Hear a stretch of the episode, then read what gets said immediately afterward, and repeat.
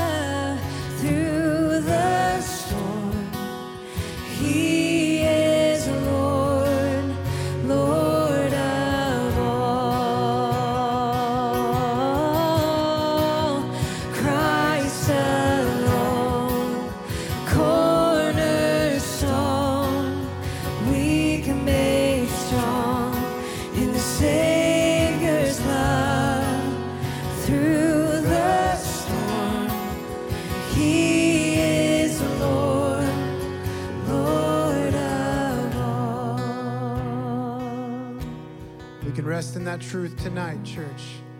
You can be seated. I want to invite Tom Toomer, who leads our prayer ministry here at Mosaic, up for a time of prayer.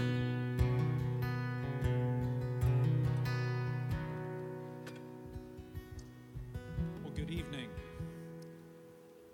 last month we started what we're calling these prayer pauses. And it's a time to just simply engage with God and relax. And we hope to give you some very practical opportunities to grow just in simple prayer. Last month we talked about just humbling ourselves before God and kneeling. And um, this time we're going to talk with you about, again, a very simple thing. The first thing is just relax. Uh, take a deep breath and relax. And as we do that, our goal is to focus, refocus our attention on God. And I don't know if we'll get here tonight, but for me, as I give myself time of refocusing on God, I can then rest. Rest in His love, rest in His presence. Um, can we th- put the slides up? Are they up? Okay, they're up.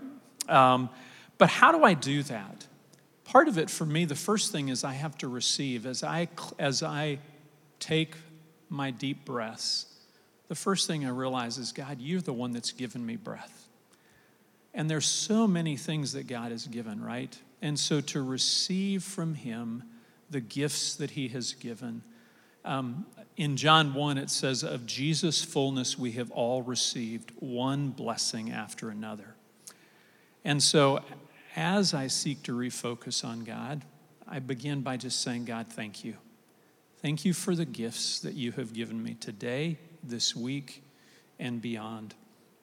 But inevitably, as we try and focus on God, at least I'm this way, I don't know about you, but there's a lot of distractions that come. And so Paul says that we just cast those on him. And a lot of times I'll just open my hand and say, Lord, I release this to you. So, very simple relax and breathe deeply, um, refocus on God, and receive from Him what are the gifts that He has for you tonight? What is it He has to say to you? We are coming into the place of the living God. He lives within us and He is among us as we walk in here tonight. But then releasing those things to Him. So we're going to just practice that right now. So um, if you want, I would invite you to kneel. Uh, you don't have to, um, that's totally up to you. Whatever is a position that helps you to refocus. Um, and then I want you to just take several deep breaths. Tonight, I'd like to refocus our attention on Emmanuel, the God who is here, the God who says, Come, come to me, all who are weary and heavy laden, and I will give you rest, because I want you to find rest for your souls. Um, and so he's here among us, he lives within us. He also is the one who says, I see you right where you are, and I care about you right where you are. So let's just go ahead. We'll, we'll have just a few minutes. And um, yeah.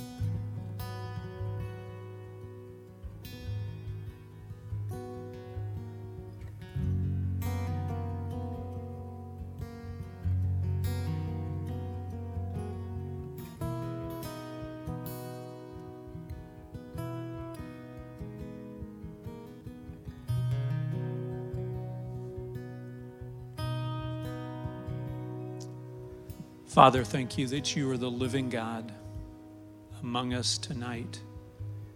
Thank you that as you look, you see us. You see into each heart. You see the struggles, the concerns, you see the joys, and you say, Come, bring them all to me. And so tonight, Lord, we come. Thank you that we can be here with one another and with you. Amen.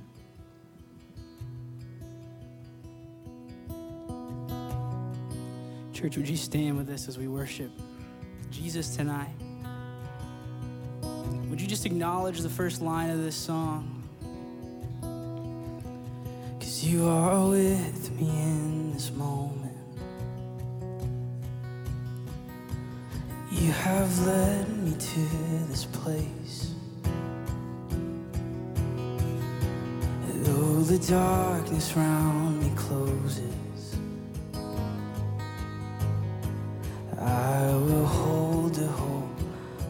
faith. Sing that again. Cause you are with me in this moment. You have led me to this place. And though the darkness round me closes, I will hold the hope by faith. So we confess this tonight. Cause your love will never let me go. Never let me go. Your goodness is steadfast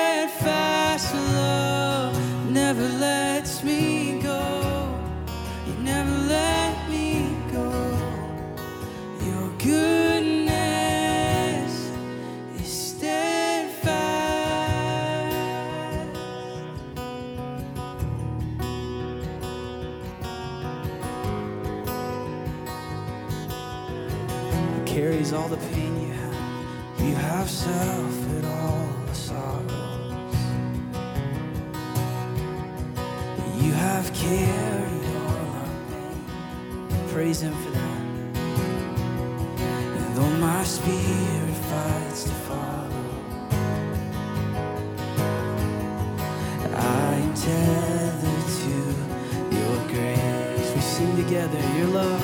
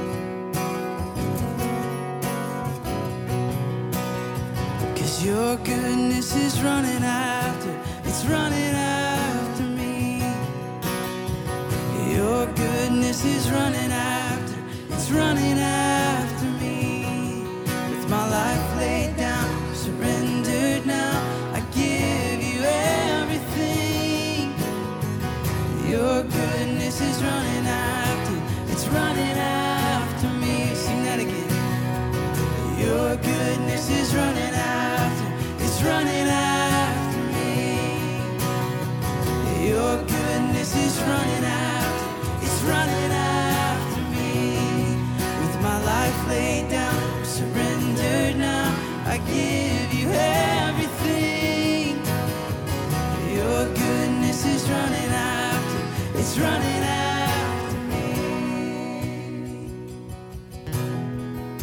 we sing this about him all my life. Cause all my life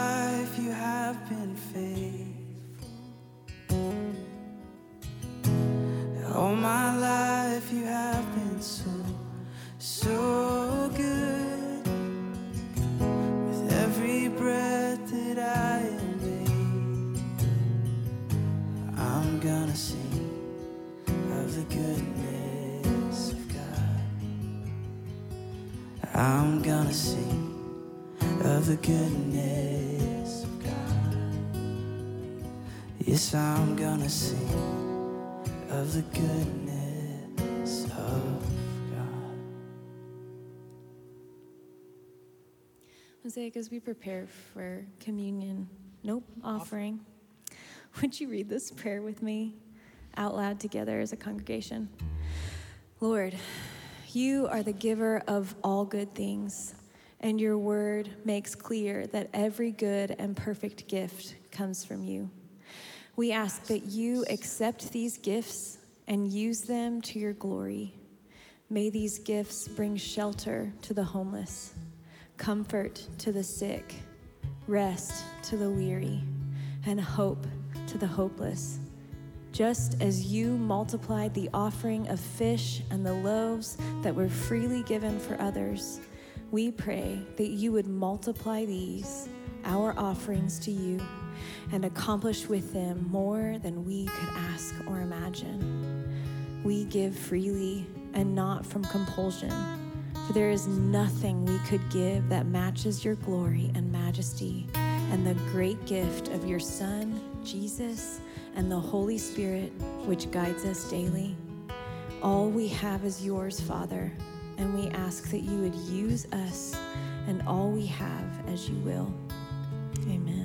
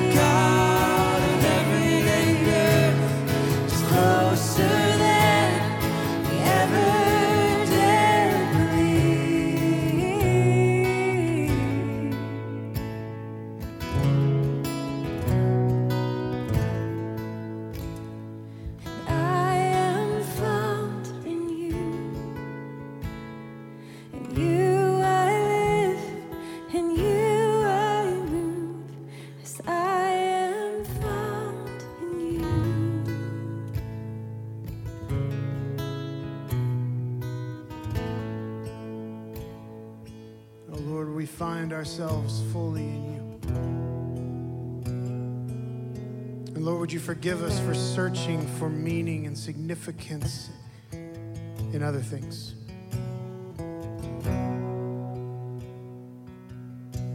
And thank you for continually drawing us back to your heart, back and recentering us on you, who you are.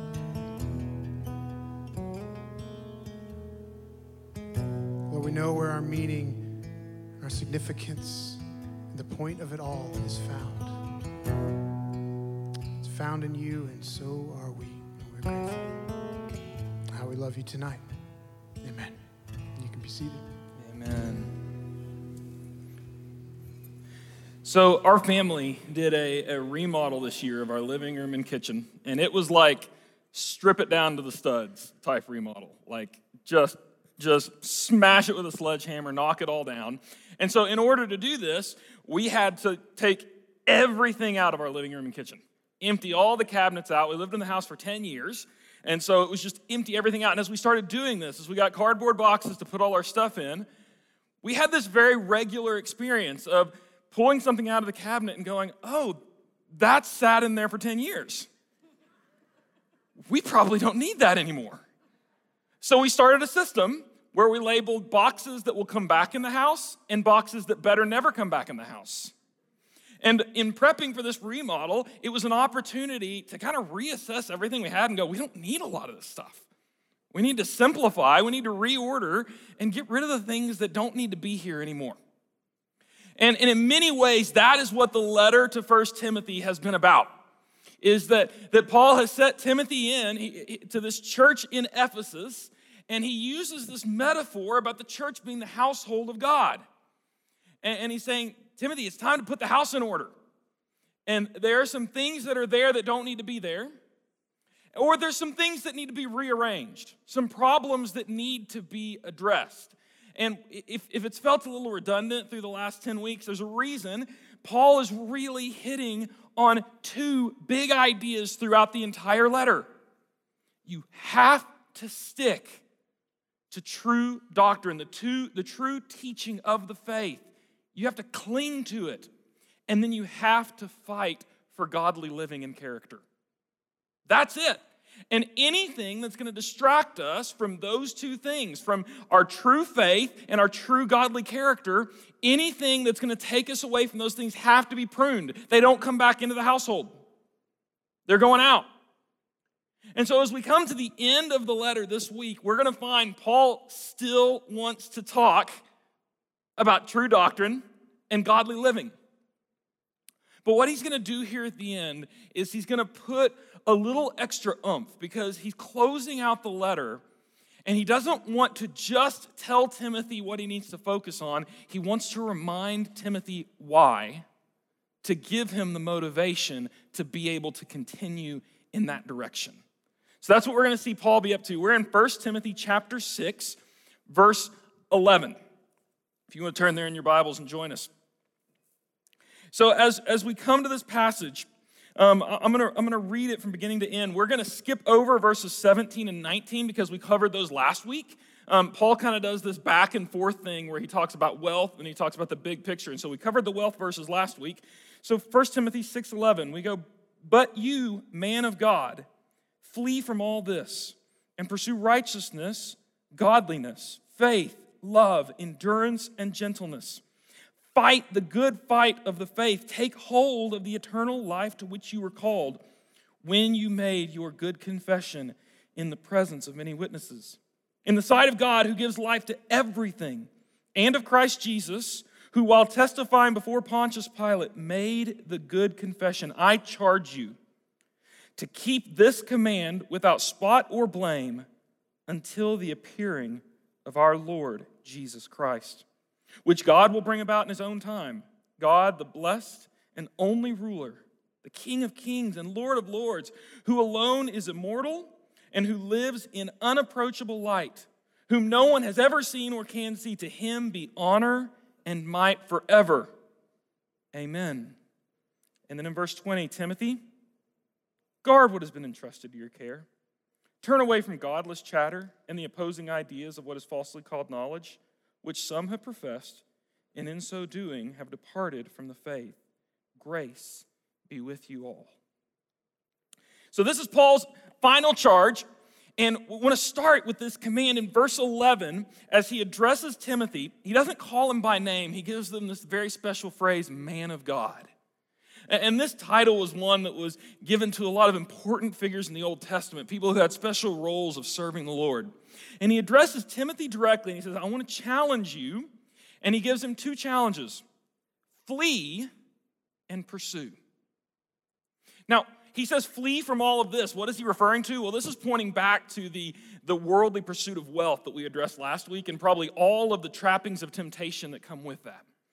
So he says, Timothy, I want you to flee the temptation to chase after sin, and instead, I want you to pursue righteousness, godliness, faith, love, endurance, and gentleness. And, there's something going on here that fits a pattern that Paul comes to over and over again when he's describing our growth in godliness. That there are actually two emphases that have to happen side by side. One is what you're stepping away from, and the other is what you are stepping towards. You always have to talk about what you're fleeing and what you're pursuing. Look at how he says it in Ephesians, another letter written to the same church.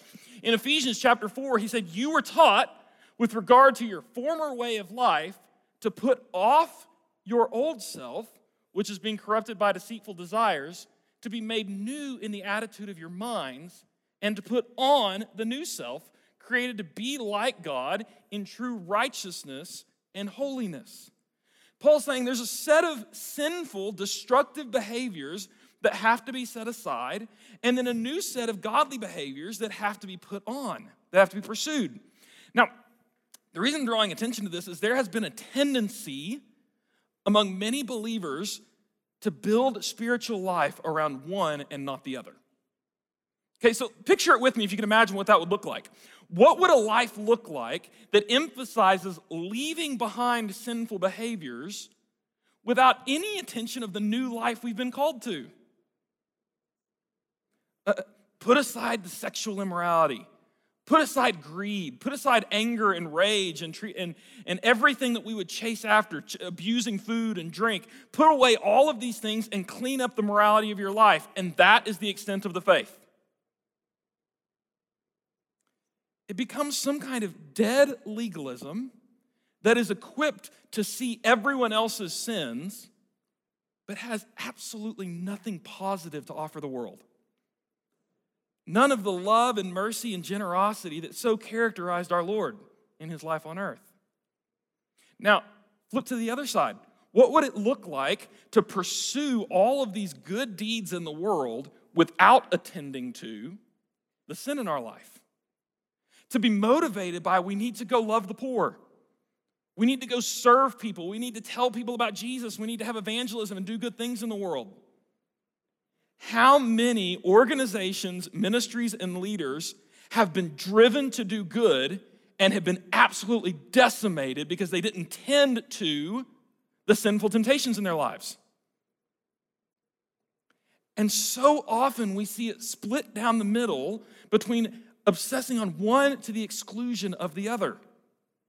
And either pattern falls short of what God is calling us to.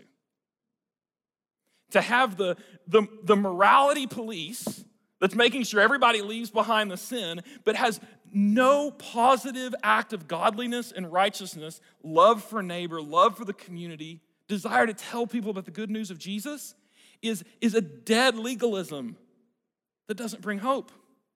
On the flip side, to go out and try to do all of that good while ignoring our sin guarantees that you will undercut the very good you're trying to do.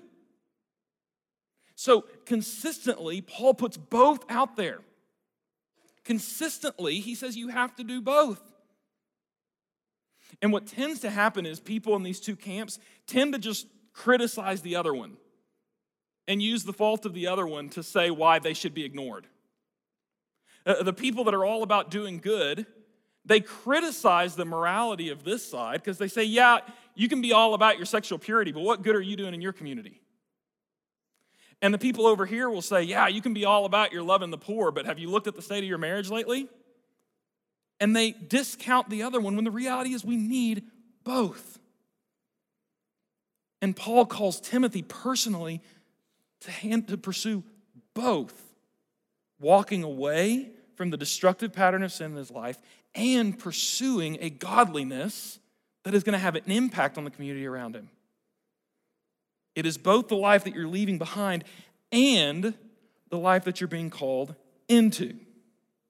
And so he puts this out in front of Timothy and he says, Fight the good fight of faith and take hold of the eternal life to which you were called. Now, notice this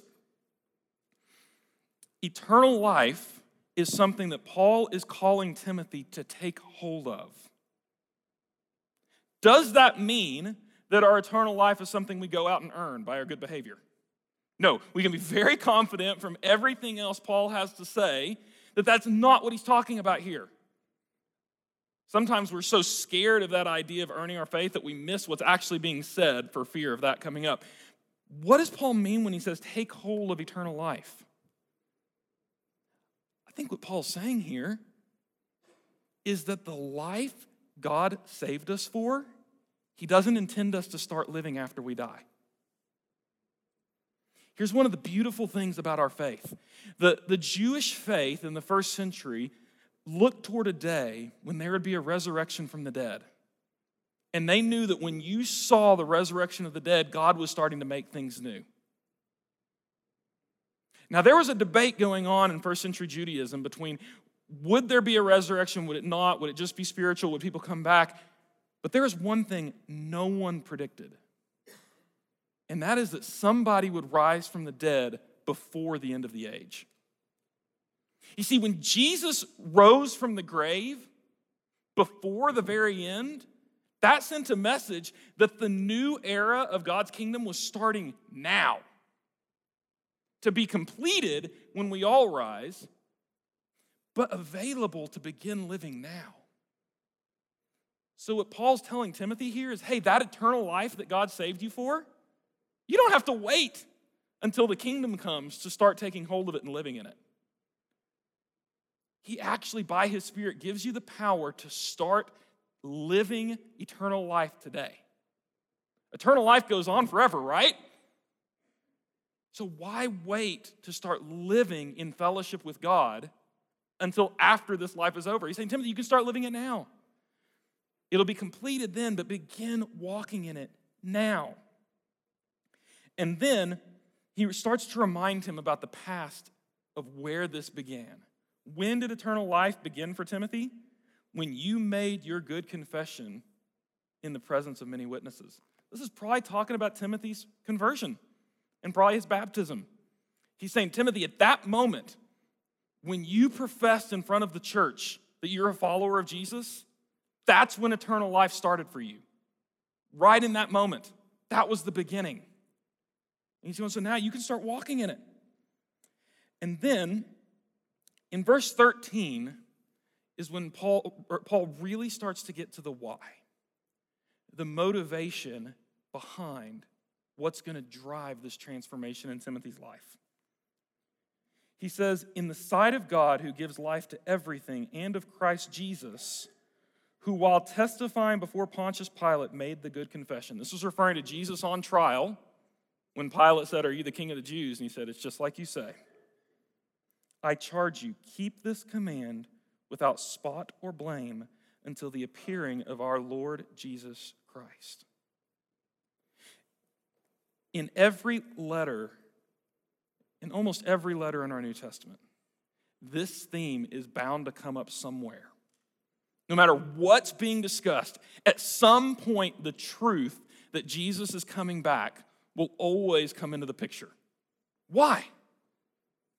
Because that is the motivating reality for eternal life beginning now. If you know that the entire world is going to be restructured around King Jesus, then the smartest thing you can do is start living in light of that future reality today. I have a friend who a few years ago bought an old house in Bentonville with the idea of remodeling it and possibly flipping it.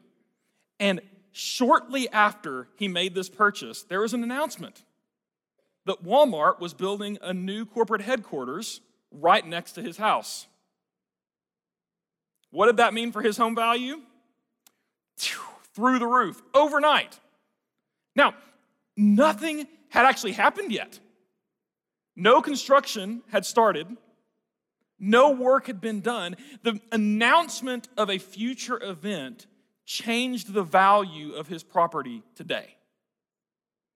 Because people knew that when that construction takes place, everything's going to change for this location. What Paul is saying is that because Jesus is going to return and he's going to restructure the world around his values, we have a reason to restructure our life around those values now. Suddenly, investing in that piece of property that he bought looks really, really smart, right? You don't feel like you're wasting money by trying to make that property better and prepared because you know that it is such a solid investment. Everything you put into that property is going to maintain its value because of, its, because of what's happening there. Paul is saying to Timothy, because Christ is going to return, every bit of effort we put in to being made more like Jesus, to working for the kingdom, has a promised return, even if we can't see it right now. There is a certainty to what God is going to do in the world that motivates all of our efforts today. And then, after talking about the return of Jesus, he then goes to talk about the timing of it. He says, which God will bring about in his own time. Okay, so pop quiz when will Jesus' return be?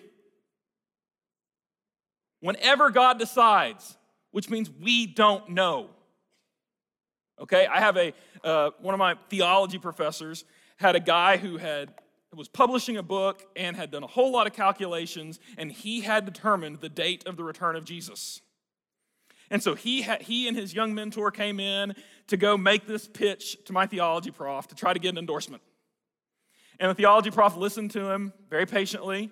And then when he was done making his pitch, he turned and looked at the young man and said, Hey, when he's wrong, promise me you'll have a cup of coffee with me before you abandon your faith. We don't know.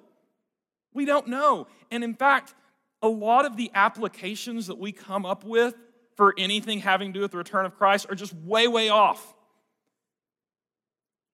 When Jesus brings, uh, when, when anyone in the New Testament brings up the return of Christ, the application is always the same.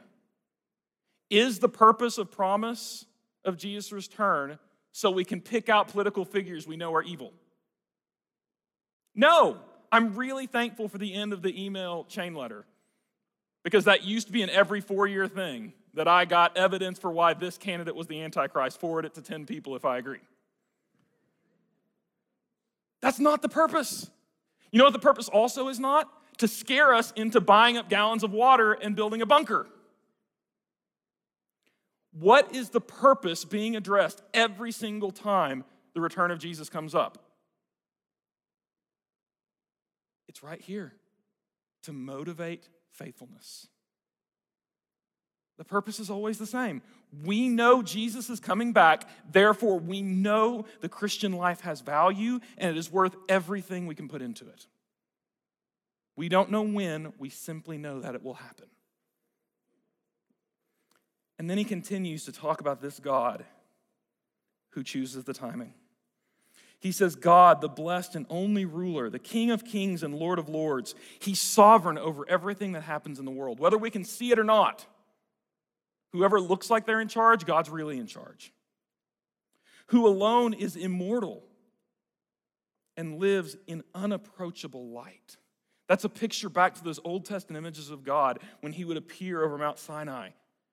And it was such an intense moment that people had to look away. Whom no one has seen or ever can see, to him be honor and might forever. Amen. At this point, Paul points. I mean, why does this happen? Why, in the middle of an instruction to leave behind sin and pursue godliness, does Paul break out into a praise song about God? See, I think Paul understood that our motives for living the Christian life would primarily be the reordering of things that would come because of Christ's return and an absolute awe of who God is. C.S. Lewis tells the story of when he was a kid and he first discovered Norse mythology. Wonderful little nerd, right? And he reads Norse mythology, and there was this sense of wonder stoked in him that just made him come to life reading these stories. And it set him on a journey of loving literature. But he returned to those myths years later, expecting the same sense of wonder. And you know what happened? It wasn't the same anymore. Have you ever had this experience? You heard a song for the first time, you saw a movie, you read a book, and it, it, made something happen in you that just lit you up. And when you returned to it later, you expected the same sense of wonder, and it just wasn't there. Um, I experience this often when I'm looking for a song to like hit my mood, and I just keep skipping through like 30 songs because none of them quite create the feeling I want to have in me at that moment. And Lewis said, that experience that is common probably to all people points to something deeper. The author Ecclesiastes said it this way eternity has been set in our hearts.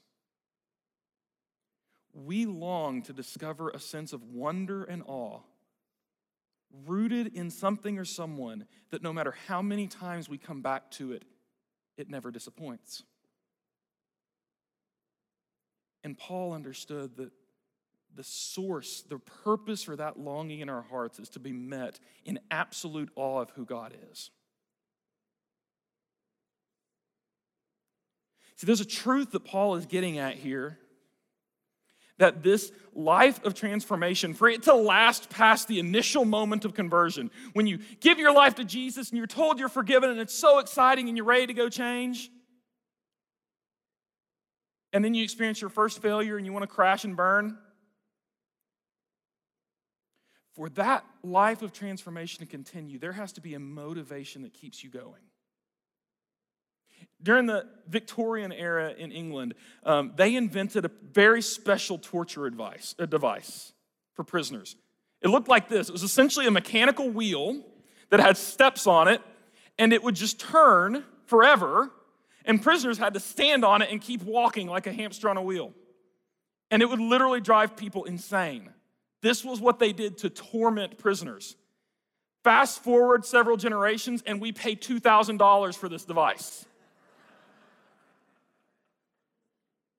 we sign up and pay monthly membership so that we can go stand on a Victorian torture device. What turned an object of torture into an object of luxury? Purpose. Purpose. Uh, when you were pursuing an end that never came, when you were walking on a wheel with no end in sight, it will literally drive you insane. But that exact same activity with a purpose, with a goal, and with a promise of fulfillment becomes something that will motivate an incredible persistence through tra- pain and trial. And when you exercise, I'm told this by people who exercise, um, you don't see measurable results during the single workout. Is that true? Has anyone like suddenly like walked away and you know they lost 10 pounds from one workout? I hope not. Um, you, you walk away and you're suddenly stronger and in better shape from one workout? No, you have to believe, you have to be convinced of the truth that this activity, if persisted in, will transform you. And what Paul is saying is this God, this God who alone is sovereign over the universe, who alone is immortal and blessed and lives in unapproachable light, this God who no one has ever been able to see, he's that glorious and beautiful. The transformation that you are experiencing prepares you to see him and know him. It prepares you for that day when Jesus is king. And that motivates persistence where we are today. And then Paul closes out with his final charge to Timothy Timothy, guard what's been entrusted to your care. This idea of guarding what's been entrusted, it's a reference to the gospel, to the good news. Remember, at the time that Paul's writing this, we don't have a New Testament. The four gospels hadn't been written yet. The story of Jesus isn't written down. So, how was the good news protected? by people who would learn the truth, memorize it, and then tell others. So Paul's saying, Timothy, you have been entrusted with the good news of what happened to Jesus, about Jesus' life and what he's done for us. Guard it, defend it. And ultimately, it got entrusted in this book, it got deposited in the scriptures. So he says to the household of God, guard this deposit. Stick to it, teach it, study it, learn it, build your life around it. This is where we meet the Jesus who is coming again. This is where we meet the God who is glorious and worthy of our worship. Stick to it and turn away from all the other godless chatter that means to distract and pull away. Don't be sucked in by it. So as we come to the, the end of 1 Timothy and we're, we're thinking about where, where do we go as a church from here? This is a message to a church in Ephesus that's been really distracted, that's been shattered, that's been hurt, that's had some leadership fail, probably their own elders in the situation in Ephesus. And I would have to imagine there are people who are ready to throw the towel in. And Paul is telling Timothy, this is how you reorder that household to be faithful until the return of Jesus. Focus on the scriptures, the teaching, guard the deposit. And then as a community, pursue righteous living, flee sin with your vision filled with the coming of Jesus and the glory of God. Cultivate that. So today, for this church, what motivates us to keep going when things start feeling a little hopeless? In my own battle with sin, I don't know if y'all have seen the Hunger Games, but in that moment when Katniss first comes into the arena and there's like mines all around her, any direction, direction she steps, she's dead, that feels like every day of my life. Like I feel when I read the sin and temptation list, I just go through and go, yes, yes, yes, yes. There's not a single one of them that I don't feel tempted by. And sometimes the fear of that temptation, the awareness of my own sin, makes me just feel paralyzed. I just don't want to move because I don't trust myself. My own incomplete sanctification can bring despair. And I can wonder, am I ever going to reach that point that Christ has for me? And when we look around at the world, there are plenty of reasons to lose hope. Just going through some statistics today, I was just getting a picture of where we are. 600,000 babies aborted a year, 70,000 overdose deaths in America in a year,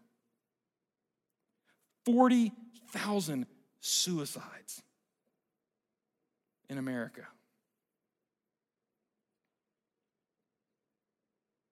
Two thirds of children in African American homes growing up without a dad in the house, and three times more likely to end up spending time in prison. An African American mom, three times more likely to die in labor. And we live in a culture where there's, we've seen over the last couple years, there's racial pain and division. We don't even know how to talk about it without screaming at each other. And I'll be honest, I have just wanted to give up, not knowing how to speak into the pain of the culture around us. Estimates on this one are really hard, but this one was incredibly sobering. Between 15 and 50,000 women and children forced into sex slavery each year in this country.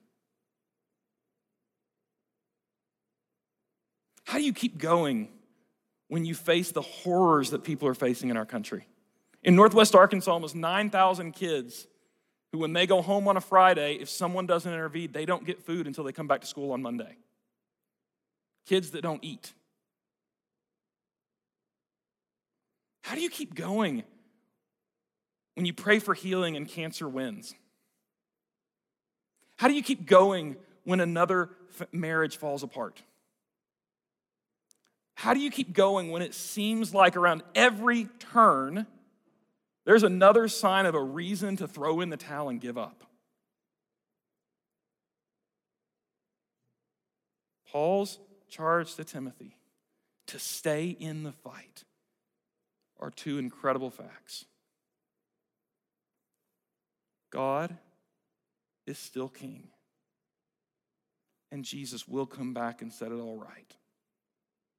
Therefore, no effort we put in now is wasted. All of those dark things are not the end of the story. None of them ultimately win.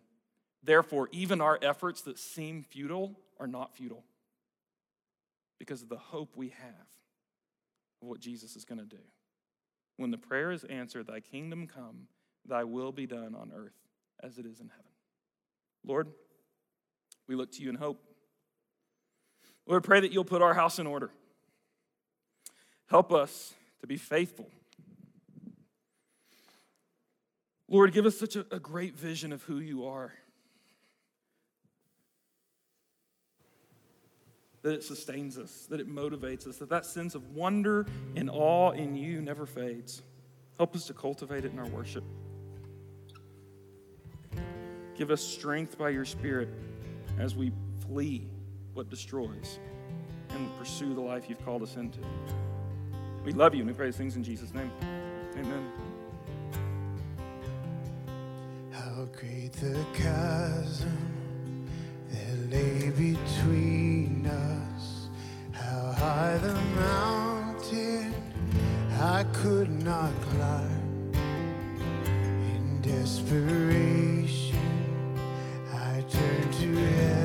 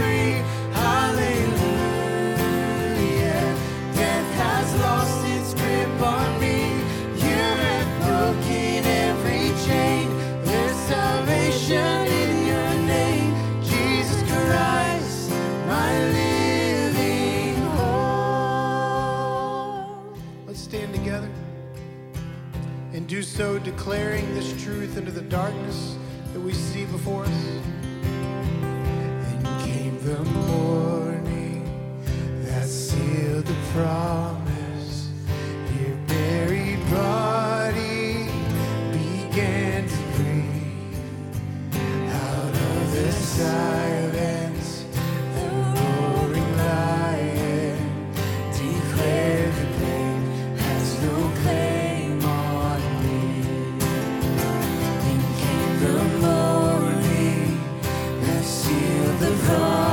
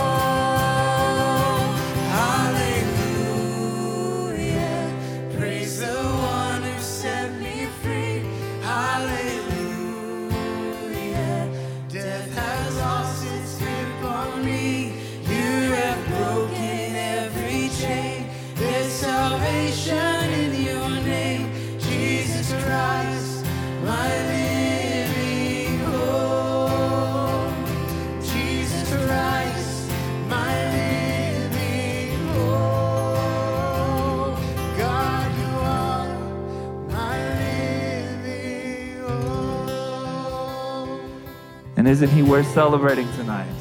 Yeah. Ah. Have y'all enjoyed our time in First Timothy? It's been sweet. It's been so sweet. And uh, we're excited to continue to be a church that focuses in on the Word of God together. Um, as we do it, we know we're stepping into holiday season, and for some of us, it is a season with new babies or grandchildren and lots of beauty. And for some of us, it's a season where there's some brokenness and, and there's some pain. And uh, regardless of where you find yourself on that spectrum, we want to be a community that centers in on Jesus and his work this season. So, as we step in next weekend, as well as the following, we're going to have a Thanksgiving share service next weekend, which is going to be a sweet opportunity to come in this place together and to give thanks. So, one, if, if you're an introvert and you're kind of like, ooh, I don't really like sharing, uh, we wanted to give you the heads up. If you're an extrovert and you love talking, keep it short. Maybe just put a couple of bullet points. We do not want to be here all night. Uh, another opportunity coming your way, particularly if you're in a community group, I highly recommend this for your group, uh, would be our Advent devotionals. Um, not only for you and the Lord, but when you get a, a collection of the saints together, centered in on these, these texts as we step into the Christmas season, uh, it's going to be a beautiful, beautiful time. We'll have one, uh, there'll be readings as well as uh, the chance for audio. Uh, our staff has written some beautiful, beautiful devos that you can also listen to throughout the week. And uh, it's such a joy to have gotten to gather in this space with you tonight. And uh, if you need prayer for anything, um, we would absolutely love to pray with you. We'll be available right over here. And speaking of prayer, that there was a, a, quick prayer that the early church, it happens, Paul said it in Corinth, and then in the first century, they began to use it as a greeting and a, a goodbye, and it was Maranatha. Say Maranatha. And it meant, Come, Lord Jesus, come. That's, that's exactly what it meant. And it would be something that the church would say to one another as they left their gathering place to go live out the kingdom in their city. So, friends, together we pray, Maranatha. We love you, Mosaic. Grace and peace.